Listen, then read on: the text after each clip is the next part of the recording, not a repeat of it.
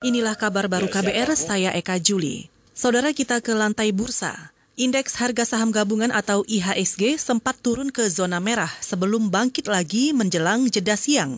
Sejak dibuka di posisi 5114, indeks bergerak naik secara gradual hingga ke posisi tertinggi hari ini ke angka 5142 indeks sempat turun masuk zona merah ke posisi 5112 sebelum kembali bangkit ke posisi 5128.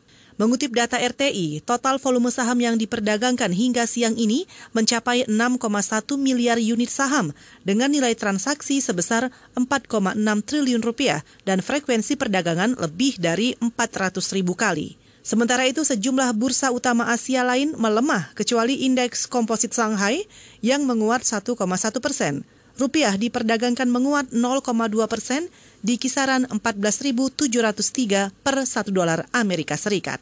Saudara Mahkamah Kehormatan DPR mengklaim menerima laporan pengaduan dari Masyarakat Anti Korupsi Indonesia atau MAKI mengenai dugaan pelanggaran kode etik Wakil Ketua DPR Aziz Samsyudin. Wakil Ketua Mahkamah Kehormatan DPR Habibur Rahman mengatakan, MKD atau Mahkamah Kehormatan DPR akan meneliti secara objektif meski yang dilaporkan adalah pimpinan DPR. MKD juga akan melakukan verifikasi laporan selama tiga hari mendatang mengenai kelengkapan laporan. Setelah itu akan diputuskan apakah laporan itu akan ditindaklanjuti atau dihentikan apa pun yang dilaporkan uh, kita akan selalu objektif patokan kita peraturan perundang-undangan secara khusus yaitu peraturan DPR nomor 2 tahun 2015 tentang data beracara itu yang kita akan ini. Itu tadi Wakil Ketua Mahkamah Kehormatan Dewan Habibur Rahman. Sebelumnya, Koordinator Masyarakat Anti Korupsi Indonesia atau MAKI, Boyamin Saiman, melaporkan Wakil Ketua DPR Aziz Syamsuddin ke Mahkamah Kehormatan Dewan atau MKD.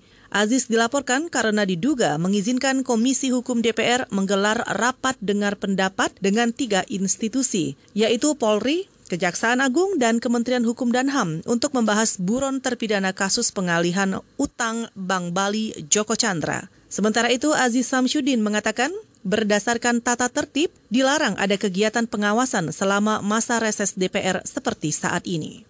Saudara uji coba vaksin COVID-19 buatan perusahaan farmasi Sinovac tidak hanya dilakukan di Indonesia. Otoritas kesehatan di Brazil juga mulai menguji coba vaksin buatan perusahaan asal Tiongkok itu. Seperti di Indonesia, uji klinis di Brazil masuk tahap 3 atau tahap akhir, di mana pengujian dilakukan terhadap manusia dalam jumlah besar.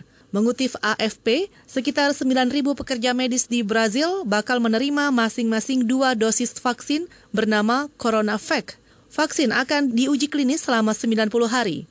Perusahaan farmasi Sinovac bekerja sama dengan Pusat Studi Medis Brazil untuk uji klinis itu. Brazil adalah negara terparah kedua di dunia yang terkena paparan COVID-19 di bawah Amerika Serikat. Jumlah kasus positif COVID di negara ini mencapai 2,1 juta orang. Selain menguji coba vaksin buatan Tiongkok, Brazil juga ikut menguji coba vaksin virus corona yang dikembangkan Universitas Oxford, Inggris, yang bekerja sama dengan perusahaan farmasi multinasional AstraZeneca.